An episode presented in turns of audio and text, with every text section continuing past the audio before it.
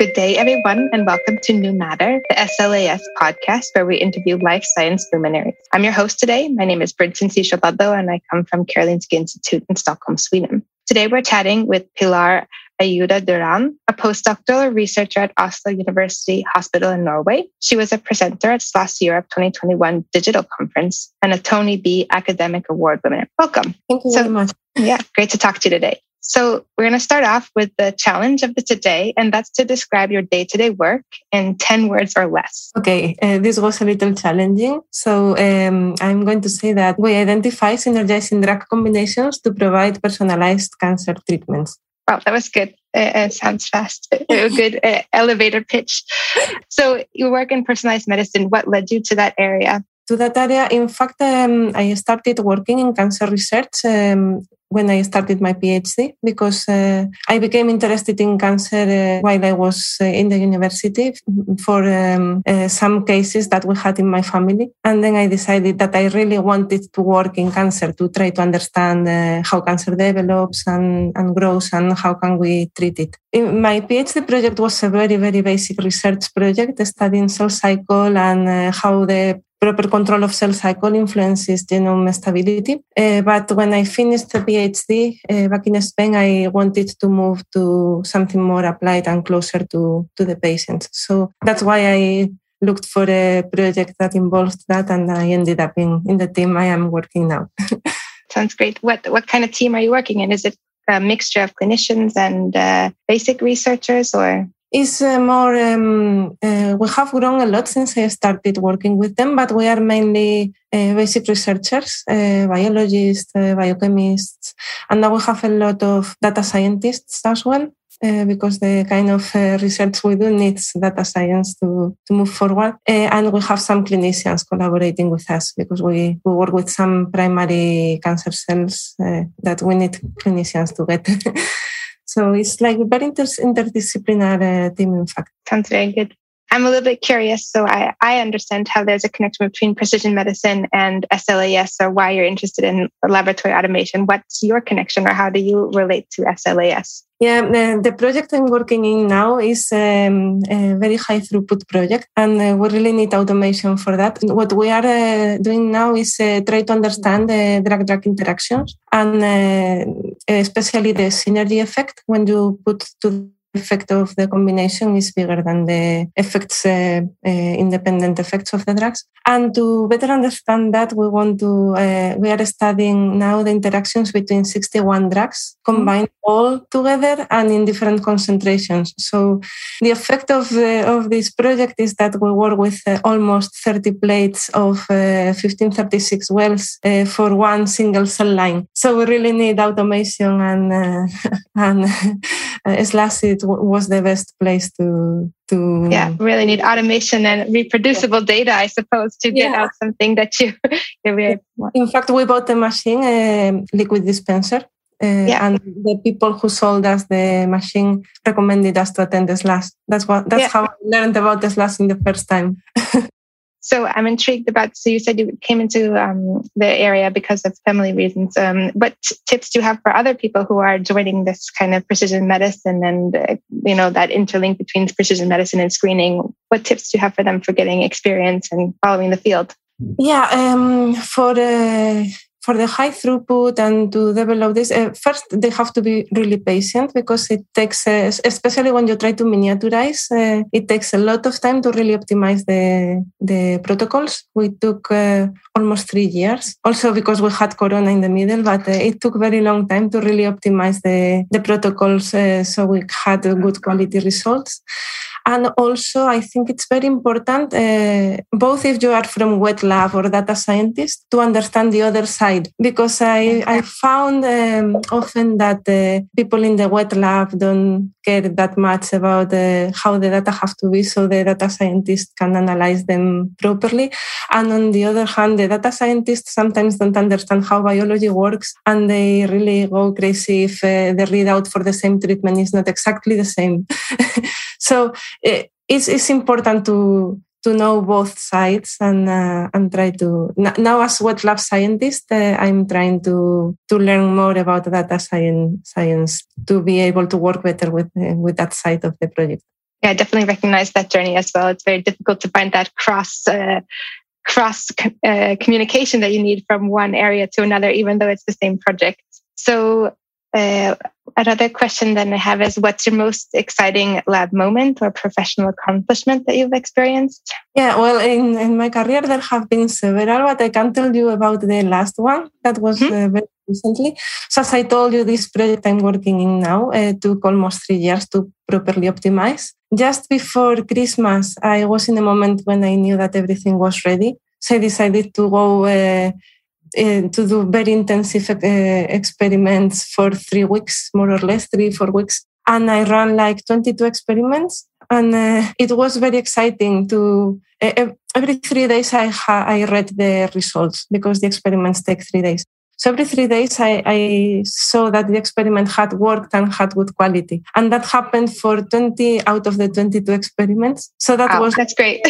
A wow moment, because it was like, oh my God, I, all this optimization uh, has been worth it. Uh, so uh, it was very, very good moment. And, and also reassuring, because now we know that we have a good system and uh, we have good data to analyze and uh, a good... Um, a good system to analyze more more uh, cell lines and, and more things. So it was very nice. Yeah, that sounds excellent. Excellent lab time. Do you want to tell us a little bit about your background? So you're from uh, Spain, or? Yes. Yeah, I'm Spanish. I I come from a city called Salamanca that has a very old university. I don't know, in uh, in in other places in Europe is known, but not that much in the Nordics, for example.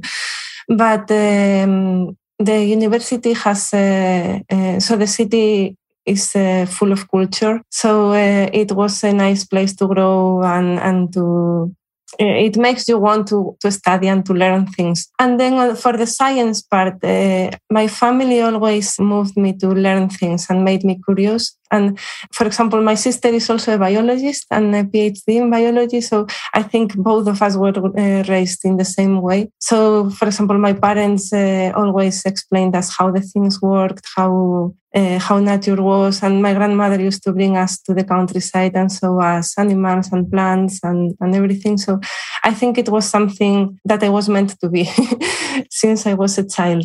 And uh, yeah, and as I said, for the cancer research, um, uh, once I was studying biology, I I got really interested in, in that disease. So that's why I, that's a little bit my trajectory. Yeah, thanks. That sounds very ideal. So I think you use quite a bit of automation in your daily work. What's your like biggest challenge with automation and your biggest challenge at work right now? Mm, with automation, um, the most difficult thing is that. Uh, It's not that easy to totally automate the things. So, for example, the experiments we do, we use the liquid dispenser that is uh, automatic, but um, it's challenging to to try to to do it in a fully automated way, because we have uh, noticed that um, the cell lines we use, when we have them in a single cell suspension, the cells are a little adherent and they can make clumps, and sometimes they block the valves. Yeah. So you always have to be by the machine to be sure that everything is working. So we do it in a kind of a semi-automatized way. Mm. So the machine does the dispensing, but I'm by the machine while the dispensing is being done, so I can stop it and fix the things if there is a problem. And also, as we miniaturize the system a lot, we have to be very, very careful with the evaporation, and we have to we had to introduce a lot of a lot of steps to, to control evaporation and, and good temperature, uh, um, spreading the tables or oh, in the tables in the plates, because um, for example, we noticed that we cannot stack uh, plates on each other, because then the temperature in the middle of the plate is not the same as as in the borders, and it looked like uh, the cells were not growing uh, equally. Ah, so you get so, different proliferation, the edge and the middle. Yes. Oh, terrible. Yeah. And in fact, it's very easy to fix it. You just have to put the, the plates uh, one by one. Mm, but then I guess you need a huge footprint for your incubator, or so there are uh, these are small things. That's true. Very true. Do you have any uh, new technology that you're looking at trying in the next couple of years?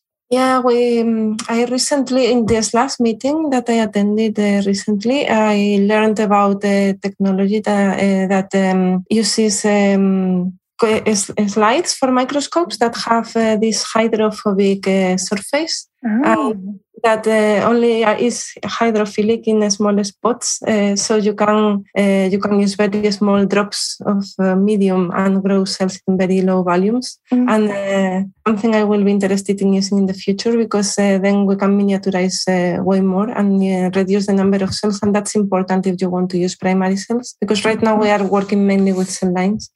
Mm-hmm. So that was something I would like to try. Yeah, I guess you, you seem to have a key a goal of miniaturization yes. in your work. It's exciting. I have another question. Do you say S L A S or you say S L A S? I think in an, in Sweden we tend to say S L A S. Is it the same S L A S in Norway? Yes. I say S L A S. I noticed. Yeah. Definitely a, a Nordic thing, I think, to say yeah. that. Yeah, probably. I was uh, listening to some of the podcasts in the latest days, and I noticed that a lot of people say S L A S, and I was yeah. oh, maybe I should try to say that. I think I, it's really hard, because I think when with my colleagues here, we all say S L A S, so then it, it's mm. hard to switch. Yeah, it was it was a pity I, uh, that I couldn't go in person. That uh, it was uh, it was my first S L A S meeting, and uh, I really wanted to go and and interact with people. But I have to say that the S L A S meeting has been one of the best I've been uh, regarding the interaction with people, because uh, I really was uh, asked a lot of a lot of questions, and I, and I was contacted by people, and people were very prone to interact and to collaborate. It it was amazing. I'm looking forward to go to another one. That sounds exciting. Are you looking forward to any of the symposium or other S L A S meetings in the future? Yeah, I, I'm going to try. I don't know if it will be open or not, but I would like to go to the Boston one. I was talking with um, Anna Popova, that uh, is, uh, she, she has this company of the slides I was telling you before. She, she works in Aquarite. And she told me she has been in the organization of the meetings for a very long time, or, or, or attending meetings at least for a very long time. And she recommended to go to the international one, not only the European one, because there is uh, more people there and, and it's better even. So I, I can recommend both. They're very, they're different. Yeah, yeah. I mean, the the uh, machine park at the uh, international one is really exciting. Mm. Mm. I think. Is there anyone in particular you would want to meet with or collaborate with? Any type um, of? In particular, uh, no, because I'm still um, learning who is uh, in this world. But uh, in the past meeting, I got to interact with uh, people in different levels, from undergraduate uh, or graduate students to, to people in companies. And it's very nice, because uh, I, I felt that everybody wants to collaborate and learn and to give input. So I learned a lot from them, and I think it might be a very nice source for collaboration. So I'm looking forward to go to more meetings. Oh, that's exciting. And I will hope that some of the future ones will be in person. Yeah, uh, hopefully. I'm hosting the one in, or I'm chairing the one in Dublin in twenty twenty-two. So we're hoping for in person. But yeah. yeah, I will try to attend that. It would be very nice. So before we um, wrap up for the final, I have one more question. So what is the key piece of advice you'd give to the younger generations who are hoping to get into science? Um, just uh, be curious and try to do uh, something that you like, because if you like it, you are going to, to be able to, to do great things there. Uh, is, uh, and and try, try to understand, uh, as I said before, try to understand uh, all the parts, not uh, not focus too much in one wet lab or uh, data science. Uh, try to have a broad view and, and try to interact with people and have nice collaborations. Yeah, sounds like great advice. Definitely. Thanks so much. It was really interesting to meet you, and uh, good luck with your screen and getting the results all analyzed. Thank you. Thank you very much.